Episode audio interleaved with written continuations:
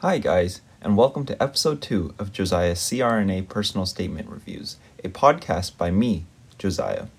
As I promised in the last episode, today we will be taking a look at why you should not talk about autonomy when writing your personal statements for CRNA school.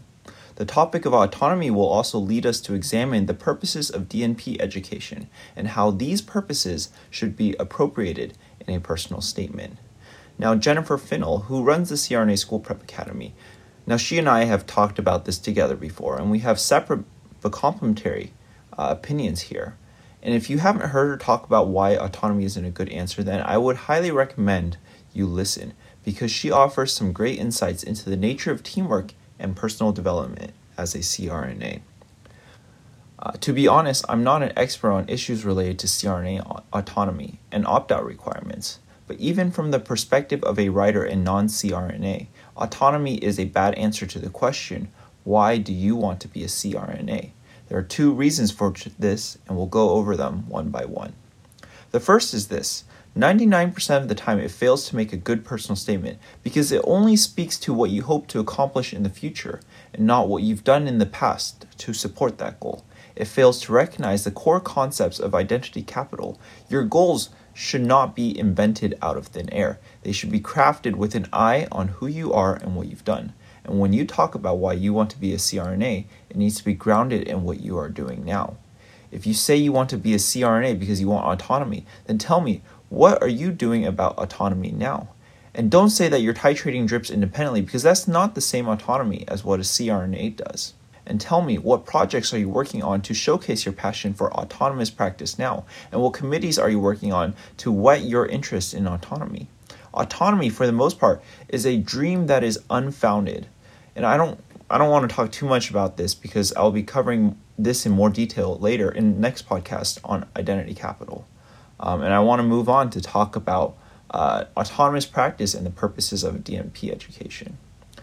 So it's easy to see why people ascribe the quality autonomous to CRNAs. They possess a skill set and knowledge base beyond that of a normal nurse. And what we see on the outside looks smooth and sexy the induction, the intubation, the anesthetics, the nerve blocks, the critical thinking, all of that.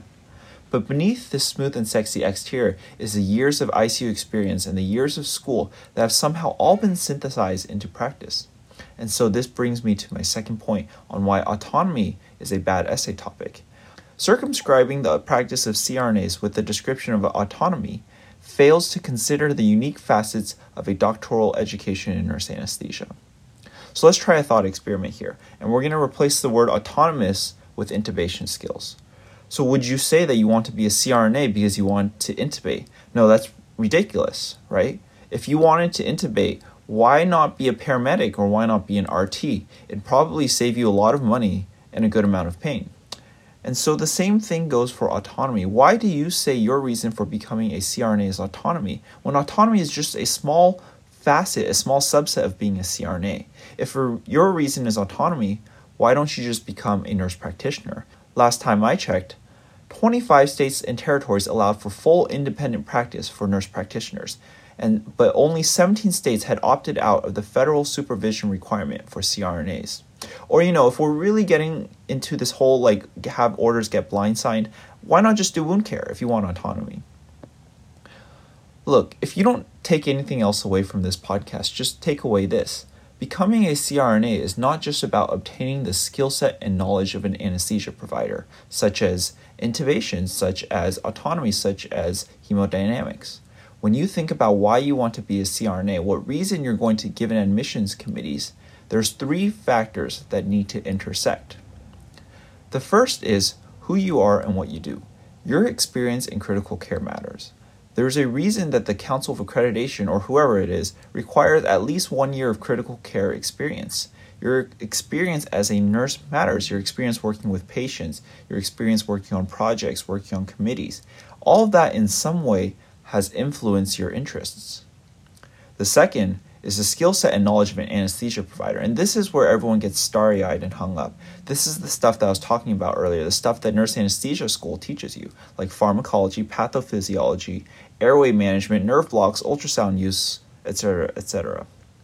And the third, and this is the hardest one for most people, the third is the tools that a DNP education affords you unless you know you're applying to one of the few holdout master's program. Then forget about this. And this is the big thing that's missing from everyone's essay. You know, I understand that you probably don't give two bowel movements about the DNP portion of the program, but for the purposes of the essay, at least pretend you care. And if you don't know anything about DNP education, you're in luck because the AACN, that is the American Association of Colleges of Nursing, not the American Association of Critical Care Nurses, they have published something called the DNP Handbook, which literally outlines the eight things that a DNP equips you to do. And I'll link it in the description below. And if you have never read it, you need to read it before you write an essay, before you interview, before all of that. But here's a quick summary of the eight essentials of a DNP. Here's a list. 1. Scientific underpinnings for practice. 2. Organization and systems leadership for quality improvement and systems thinking. 3. Clinical scholarship and analytical methods for evidence based practice. 4. Information systems, technology and patient care technology for the improvement and transformation of healthcare. 5. Healthcare policy for advocacy in healthcare. 6. Interprofessional collaboration for improving patient and population health outcomes. 7. Clinical prevention and population health for improving the nation's health. And 8. Advanced nursing practice. So they literally list out eight things for you. Pick one, please. And somewhere, somewhere in the intersection of these three factors the DNP, the nurse anesthesia, and your personal interests that is the reason you're going to give uh, for wanting to become a CRNA. That is your path forward. And this is what admission committees are looking for when they ask you why you want to be a CRNA. They are looking to see that you've counted the cost of becoming a CRNA in years, in money, in missed income, in stressed personal relationships. They want to know that you're not just interested in becoming a CRNA for the pay at the end or the lifestyle. They want to know that you're interested in the actual education and training process of CRNAs. Of course, they all want to produce excellent CRNAs, but just as importantly, they want to produce leaders who will push the, both the nursing profession and the nurse anesthesia profession forward. So there you go. In less than 10 minutes, that's why autonomy is not a good topic to write about for your personal statements for CRNA school. Uh, to recap, autonomy fails to consider the full toolbox that a doctorate education in nurse anesthesia provides.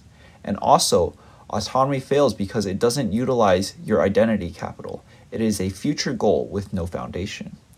Now, if you want to hear more about the theory of identity capital, please stay tuned for the next episode, where I will be diving into more detail on what identity capital is and how you can utilize it in writing an essay.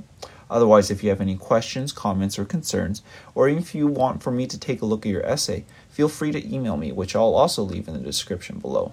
I hope to see you next time, and until then, bye bye.